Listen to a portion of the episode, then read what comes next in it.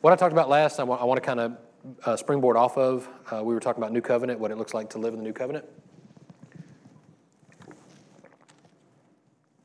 We were uh, we were kind of coming into where uh,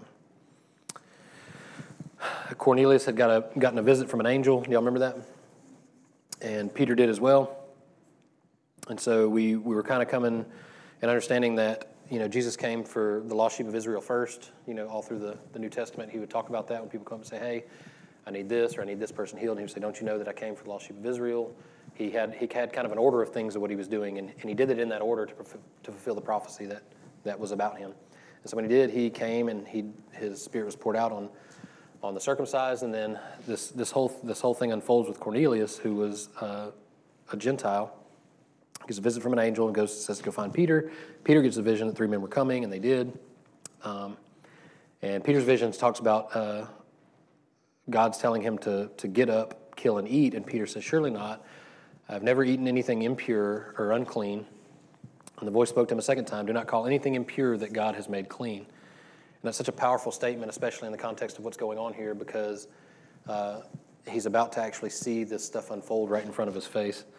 Uh, so Peter's still trying to reconcile the grace in his heart with the law in his mind. So the whole thing that that John the Baptist brought was repentance, especially for the Jews. It was metanoia, means change the way you think. They had old covenant on their brain. That's all they knew, and they grew up in that. I mean, just seriously grew up in that that environment.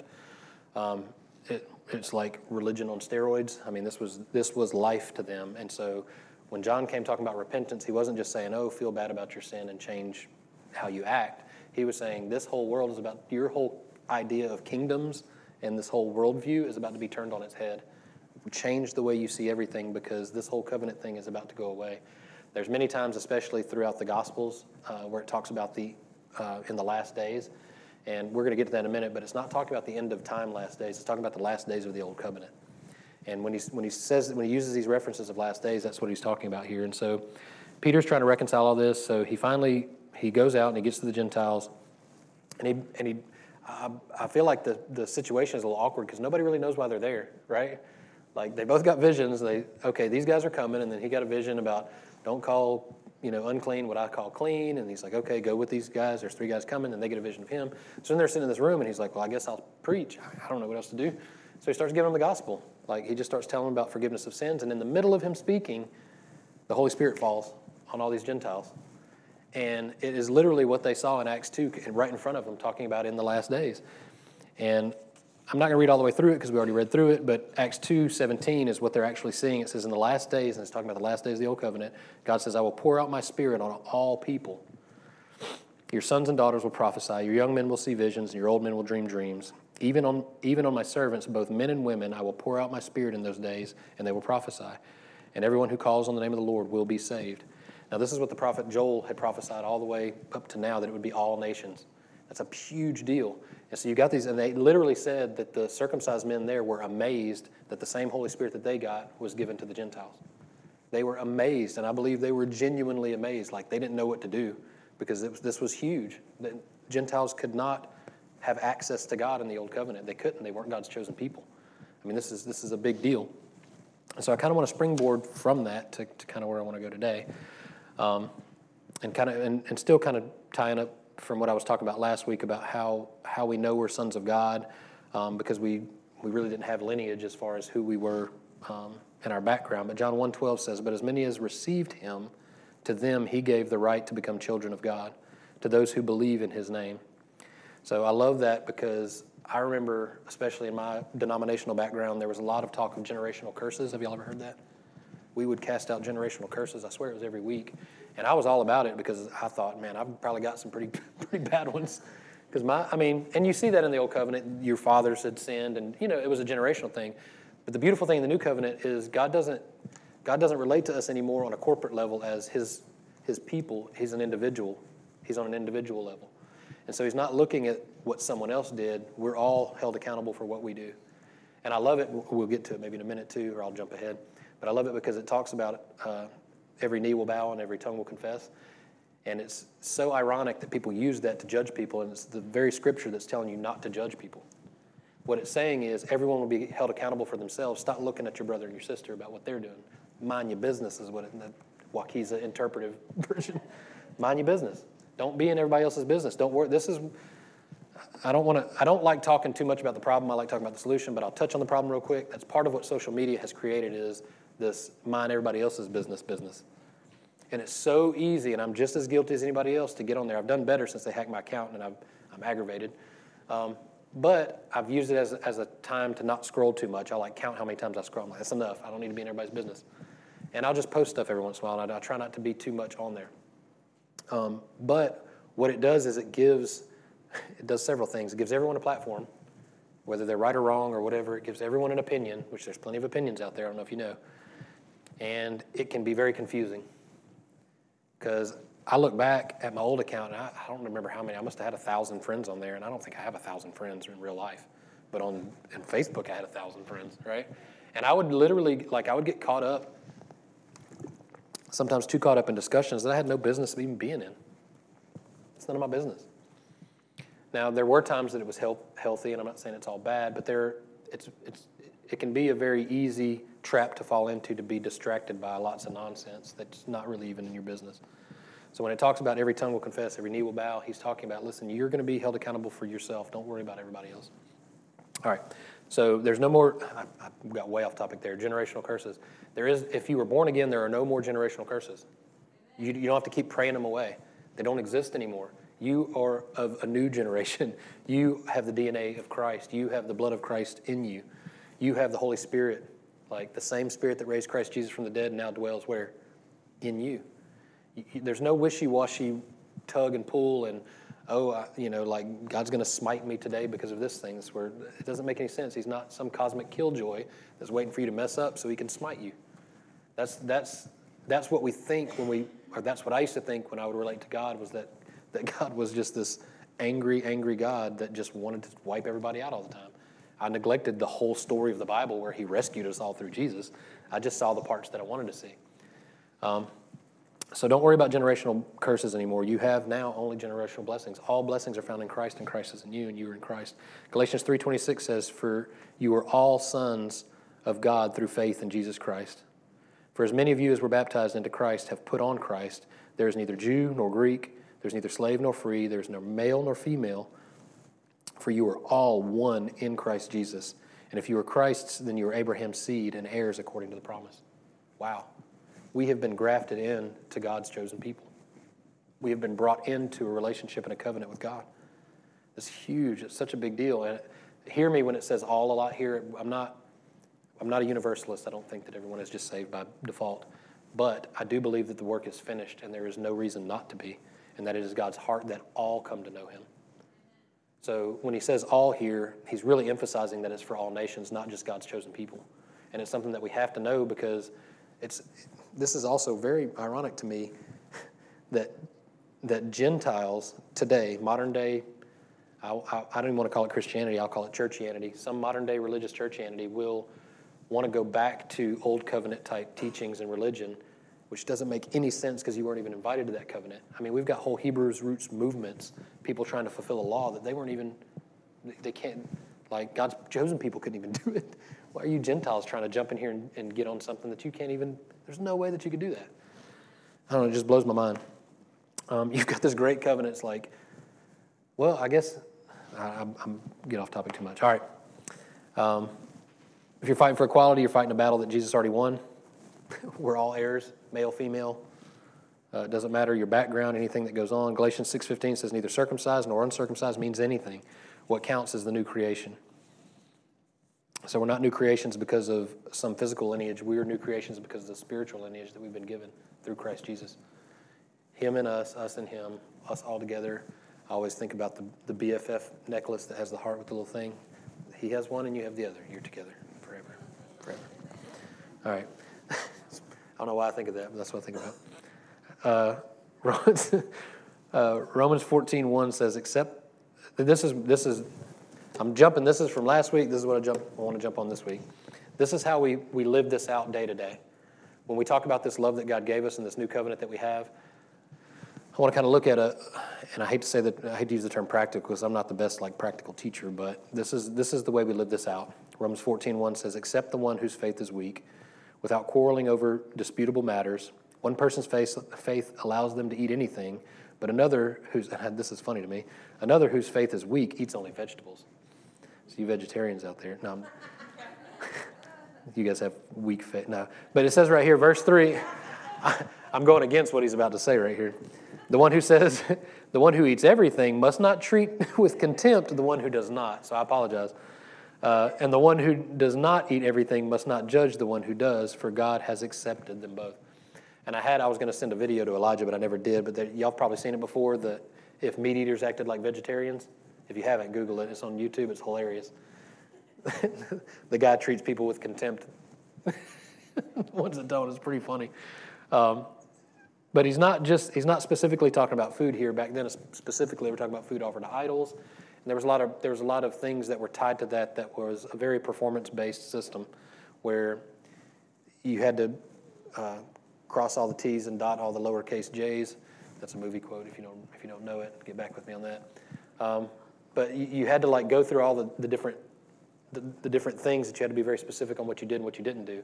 And what God's trying to express here, especially in this new covenant, is going to be very individual. It's going to be very, um, even Nick and I were talking about this this morning, that God didn't heal this, or Jesus didn't heal the same way every time, or we would create this, we would be the spit in the mud church, you know, because we would just create this formula around it. But I love that Jesus didn't do that. Jesus related to each person individual. And we, as we were even talking about love, Christ loved us so much that he sacrificed himself for us on the cross, but he also loved us so much that he turned tables over in the courtyard where people were being treated unfairly. So when we say love, this isn't puppy dogs and butterflies. Like this agape love that we're talking about that, that comes from God that we operate in in the new covenant is for you, but it doesn't end at you, right? We're not reservoirs, we are conduits. So when you receive this, this new covenant love, you're your options are kind of limited. They're limited by your love for your neighbor. They're not limited by a law necessarily. They're limited by your understanding of what someone needs, and that's only found in, in the context of relationship.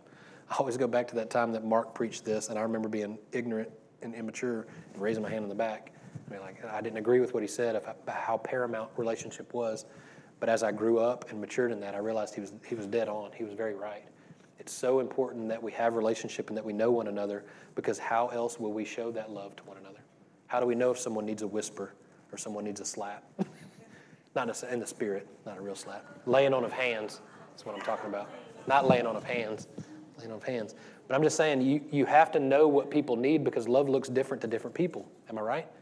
If, you, if you're dealing with uh, um, someone that's a drug addict and they're asking you for money, do you give them money? No, because they may go spend it on drugs, right? You, there's a diff- if you're dealing with someone who struggles with with something else, I don't want to just hit the hot topics. There's lots of things that people struggle with. They're not drugs and alcohol. There are lots of other things. But you, if you don't know that person, you haven't built a relationship with them, you don't really know how to minister to them, right?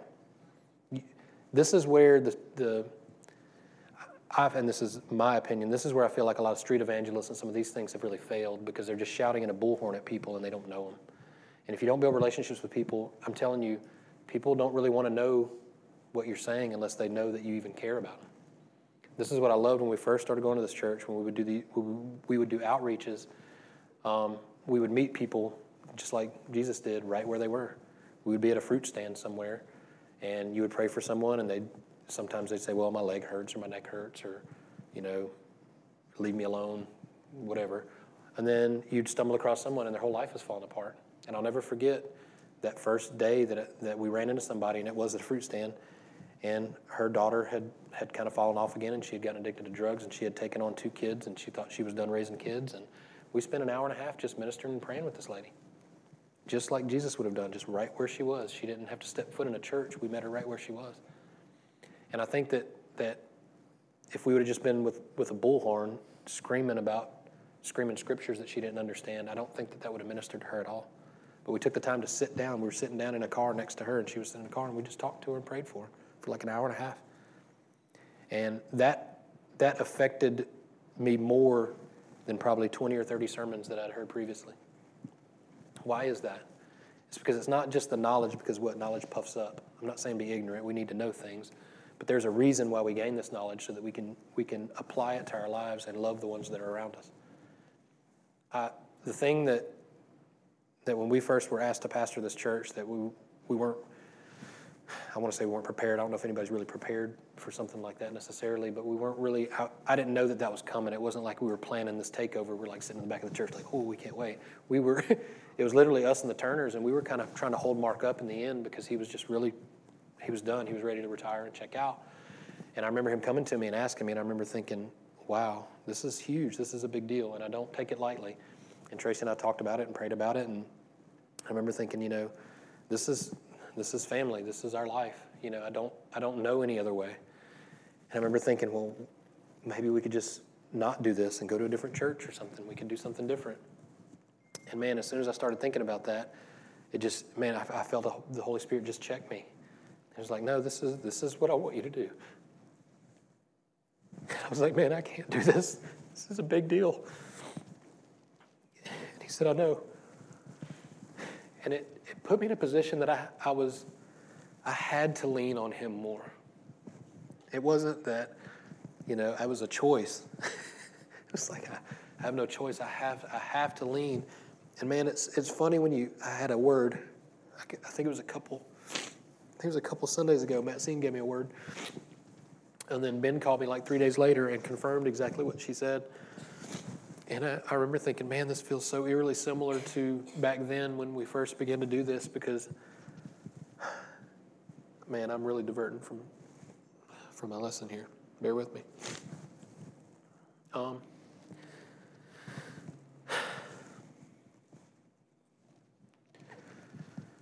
man, just just recently, I've I've really done a lot of like self searching and like trying to figure out kind of who I am and as a husband and a father and a pastor. And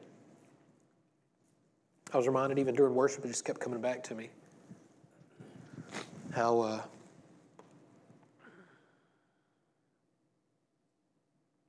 how much of an identity, identity crisis I was in for so many years. I can remember thinking I was a, a skater, man, and I wasn't a very good skater, like skateboard skater. But I was trying to find an identity in that, and I remember thinking I was a fighter because I got in fights and I was pretty good at fighting. And then I got jumped one day and I, was, I, I was not invincible. Um, I remember thinking I could get away with everything, anything that I wanted. And then I got arrested one day and realized that I can't get out of bars.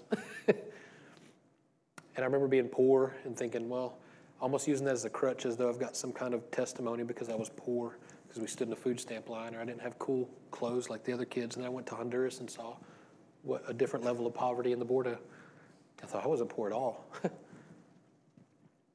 and I look at all these things and, and I try to gain some perspective on, on what all this, this, this life, this, this Christ life looks like. And I reflect on my experience even after coming into to the church and understanding, seeing the, the seedy underbelly of ministry um, that many don't see. And you hear people's stories and their lives, and you hurt and you cry and you do this stuff, and you think, man, I, I was brought all the way back to telling God the other day, I can't do this. I can't, I can't do it. I can't hold this weight. And he so kindly and gently told me the exact same thing. I know. Never expected you to.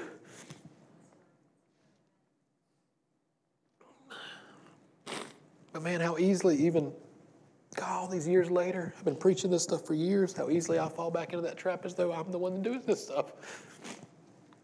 We're just easily distracted. Um, so, uh, confession time there. This is my, uh, you, you guys are my counselors. I should get a couch up here and lay down. all that to say, I just have a heavy heart um, for people, and sometimes that's hard to uh, hard to put into words. But I'm thankful for you guys. I'm thankful for this church. You guys are family to me, and even the ones I know that that are. Uh, they're either gone or just being safe, which is very reasonable. I'm not upset about it. It just, I, I don't like, I don't know. I don't like distance, man. I don't like being apart from people. And we were out two weeks, man. I thought I was to fall apart just being away from you guys for two weeks. All right, sorry. That was a way sidebar. All right, Romans 14 1. Let's see if we can get back into this. sorry. Except the one whose faith is weak. Um, it goes on down to verse 10. You, then why do you judge your brother or sister? Why do you treat them with contempt? For we will all stand before God's judgment seat. It is written, As surely as I live, says the Lord, every knee will bow before me, and every tongue will acknowledge God. So then each of us will give account to ourselves, is what we were talking about earlier. This is not some corporate thing, this is individuals. Therefore, let us stop passing judgment on one another. Instead, make up your mind not to put any stumbling block or obstacle in the way of a brother or sister. I'm convinced, being fully persuaded in the Lord Jesus, that nothing is unclean in itself. But if anyone regards something as unclean, then for that person it is unclean. If, if your brother or sister is distressed because of what you eat, you are no longer acting in love. Do not by your, by your eating destroy someone for whom Christ died. I mean, that's, that's strong words. And you can substitute eating there for anything. Anything that you elevate above Christ, you can put in that place. And I've said over and over and over again anything that we elevate above Christ, we step into heresy. And that's even quote unquote good things. If we come in this place and we find that, that God is moving and He's leading us in a direction, and we begin to see whatever, fill in the blank there, man, I am 100% on board. But if we make that thing greater than Christ, then we've got a problem. This is my beef with one of my beefs with denominations. We don't need rooms full of ears and rooms full of eyes and rooms full of feet. The very thing that should be building sustenance and strength in the church divides us, and it's ridiculous and it makes me mad. It doesn't make any sense. Do you think in heaven there are divisions, that there are quarrels? I'm seriously. Do you think there are? I don't think so. Do you think there's peace in heaven? Do that people get along? Where, where is heaven? It's not some geographical location. The Bible tells us that heaven, the kingdom of heaven is not meat or drink, it is righteousness, peace, and joy in the Holy Spirit.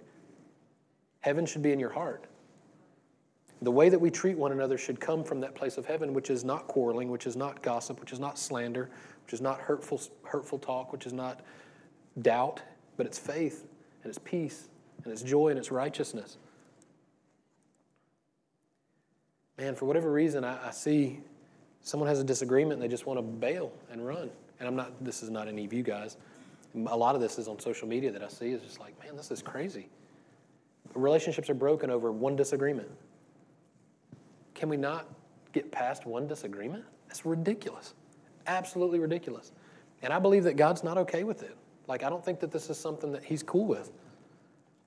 I think that if He, if he came, if, if, if, if He wants us, if, if God wants us to be this perfect bride and He made a way through Jesus, it is our responsibility to live out that life to one another. It's really all we have. We've, we've been created to co labor with Him in this life. And so when we walk next to one another, if we let, and, and when I say small things, they could be big to you, but they're small things to Him. If we let small things get in between us, man, that is not on earth as it is in heaven, which is pretty much every prayer you should be praying.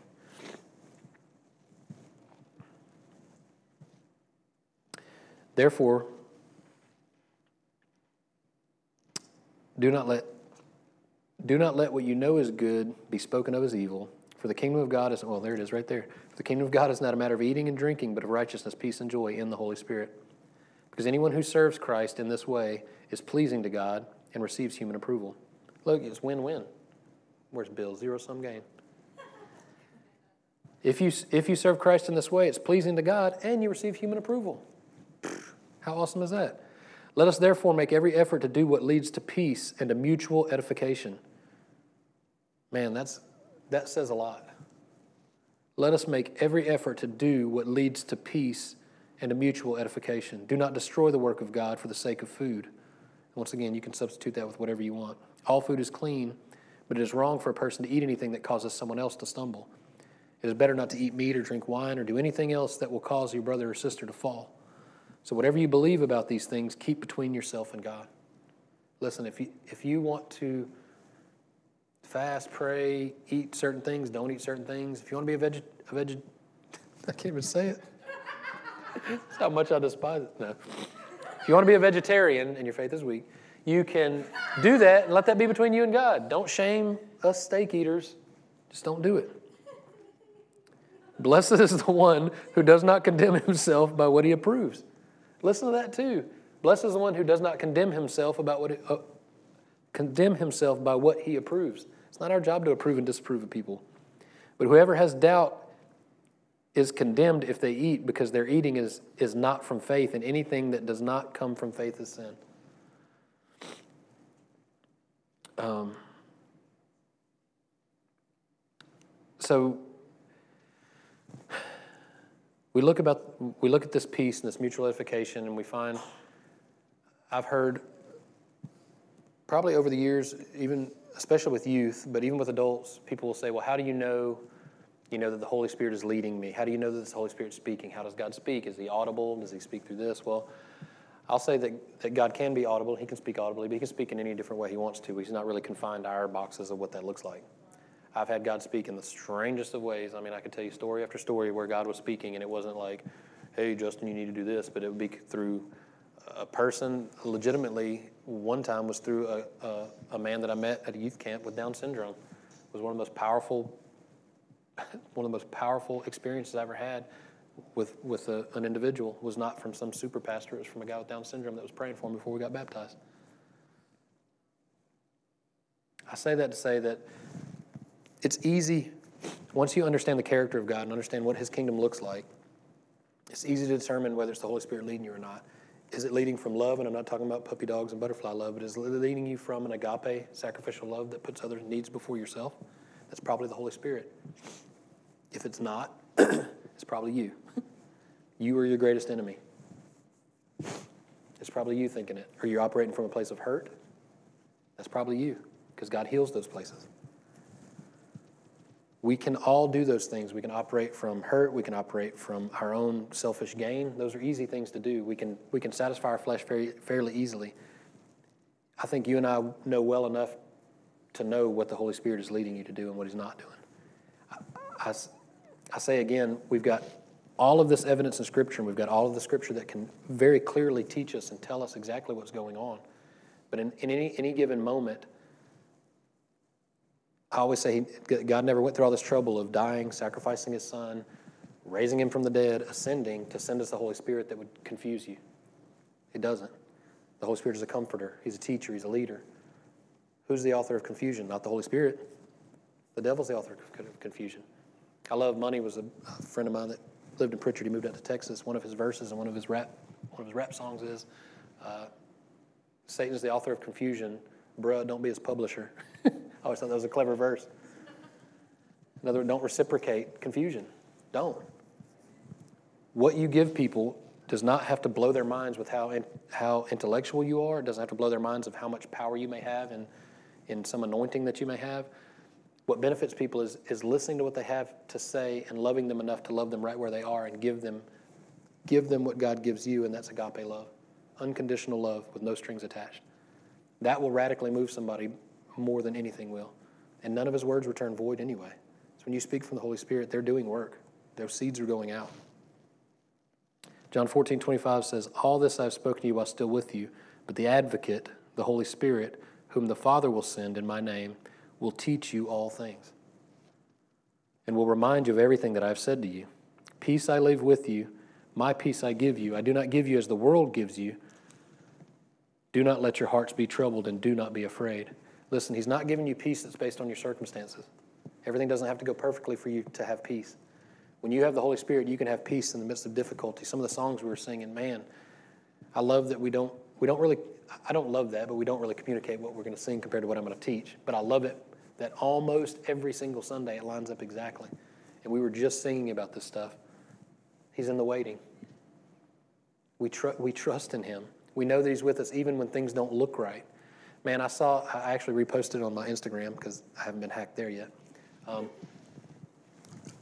it was an old SNL skit, and it was, uh, uh, I can't remember his name, but it, it was uh, Romano Tours, and if you've seen it, it was hilarious. He was saying he had a bad review, they had a bad review um, from these tours, and they were touring, giving people tours in Italy, and he gets on there and he says, uh, here at Romano Tours, sometimes we get this, these bad reviews, and And uh, I just want to be very clear about what we can provide for you here. And he says, uh, he says, we can, oh, he said, remember, if you're sad at home and you fly to Italy, it's still going to be you over here. So sad you at home will still be sad you in Italy.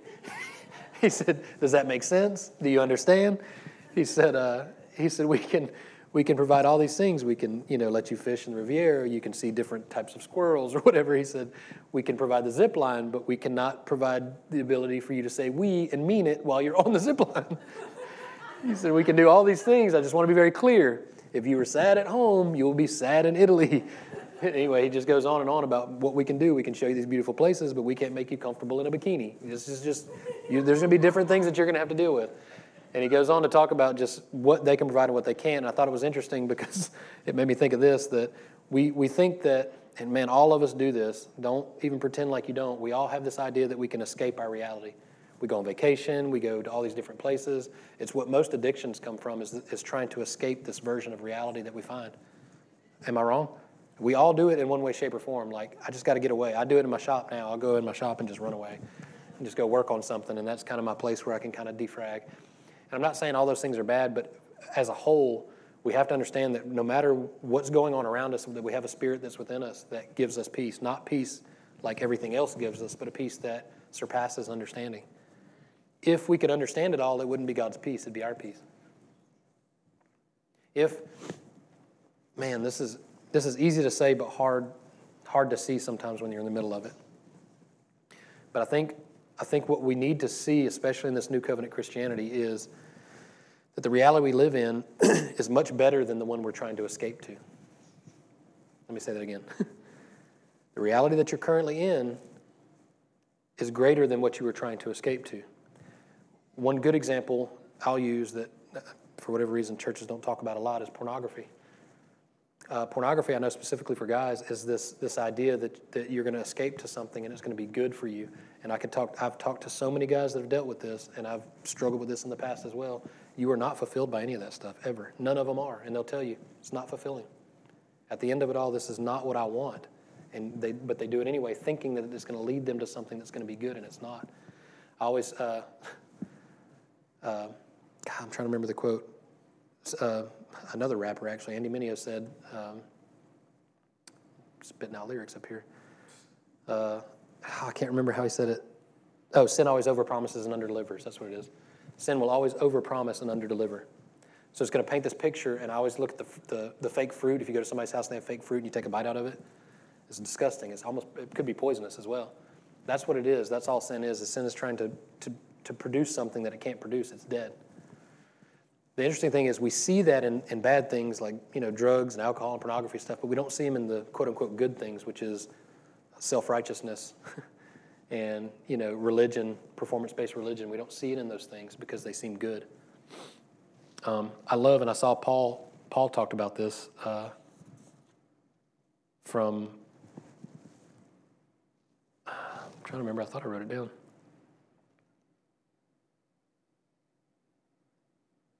Yeah, here it is, John 15. Uh, he talks about being the vine and the branches. I didn't write the whole scripture down. I just said John 15 and put the vine. So hopefully I remember it all. Uh, but basically, he talks about us being connected to the vine and that God prunes. It says, man, Paul White talked about this. I never forgot it. He said he cuts off every branch that doesn't produce fruit, but he also produces, I mean, he also prunes the ones that do produce fruit so they can produce more fruit. And I never caught that because I was like, wait a minute. I get the cutting off the branches that don't produce fruit, those are bad. But you're saying even branches that produce good fruit, he prunes. Pruning doesn't sound very desirable. Pruning seems like pruning is kind of trimming too, right? But I think that's important that we see that because there are going to be times when our, in, in our lives when it, it doesn't feel like, uh, you know, it doesn't feel good, but God is pruning you so that you can produce more fruit. And that is very comforting to me, especially when I go through things and I, I think about how this doesn't feel good this doesn't feel good at all. But it, I know well enough to know, and I look back, this is what Nick and I was talking, were talking about this morning too. I have to go back and hold on to the times where all the time I can, you know, hindsight's 2020, all those times when I thought my life was falling apart and God was doing something in those moments. And I mean, I could put a pin on a hundred different times when God made beauty from ashes in my life. Those are the testimonies that we hold on to, not because it's just our experience, but it's because it's, it's a reality to me. It's not just an idea or a theology or a doctrine. It's, okay, this happened and this is real. This is very real. And so I want to encourage you that from, from me, I want to encourage myself and you get to listen. From, from being in a place where everything seems perfect to being in a place where everything seems like it's falling apart, God does not change. And He is in every moment and every, every time that you pray, He is listening. He is listening. And we say, well, it doesn't seem like He is because He hasn't answered. Well, He's patient with you because maybe you're not in the place you need to be so that you can receive what He has for you. Man, so many times when I, I just wanted to produce fruit and God was pruning, He, he made a better way for me than if I tried to produce it on my, on my own. Those times when I come to Him and I say, I can't do this, and He says, I know. That's why you need me. He, he has been so faithful. Once again, hindsight, not when you're in the middle of it. I, I can't always see it in the middle of it, but hindsight, I can look back and say, God was using that to teach me something. So, in all of this, I know I've rambled a lot. In all of this, spiritual living can seem illogical and goofy sometimes because you're operating from a different kingdom. And when you're waiting or when you are going through a hard time, know that there is, there is a legitimate plan for your life. I mean, if he could literally count the hairs on your head, I think he knows what you're going through. If he says over and over and over not to fear, don't be afraid. Listen, in this, in this new covenant, when he gave you a spirit, he didn't, he didn't leave us. He says, I'm not going to leave you as orphans, but we're going to be sons and daughters. This Holy Spirit is going to be not just an advocate, but he's going to lead us. He's going to comfort us. He's not going to confuse us. He's going to help us through these times. And that's, that's what I bank on. That's what I trust in.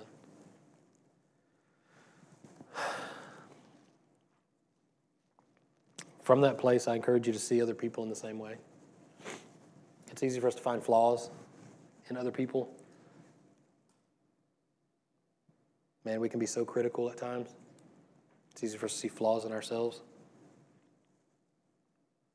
I want to encourage you to look for the good in people and, and call it out in them.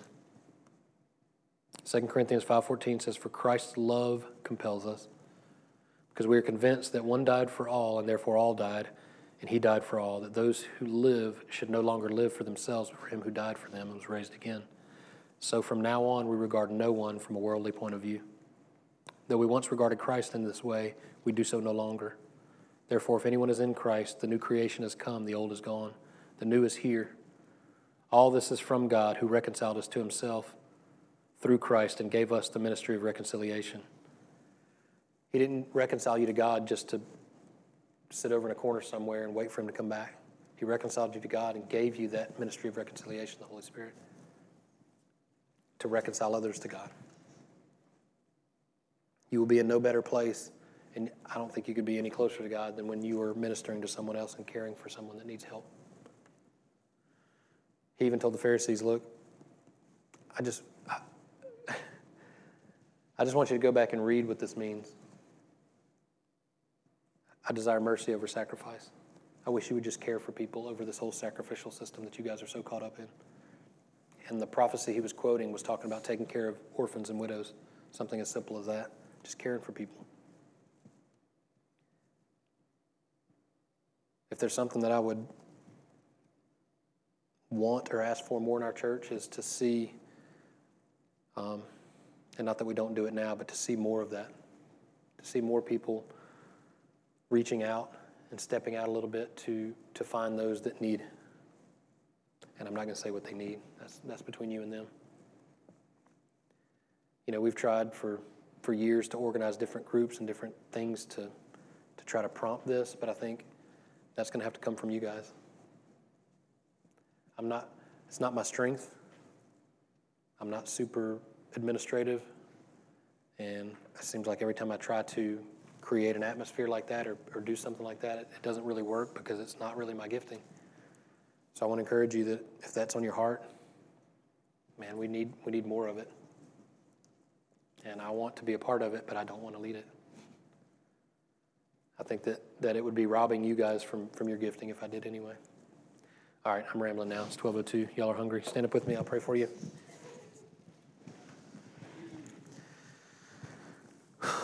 Father, I thank you.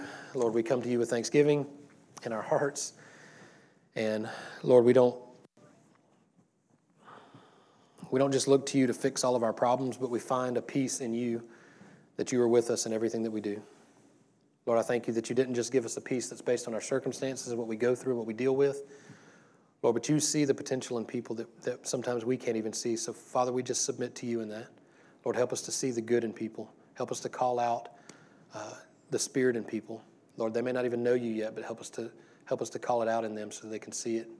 Lord, thank you that, that you meet people right where you are, that you meet us right where we are. Lord, I thank you that as you've given us your spirit and you've given us this ministry of reconciliation, Lord, that as we leave this place, we're not leaving you anywhere. You are going with us.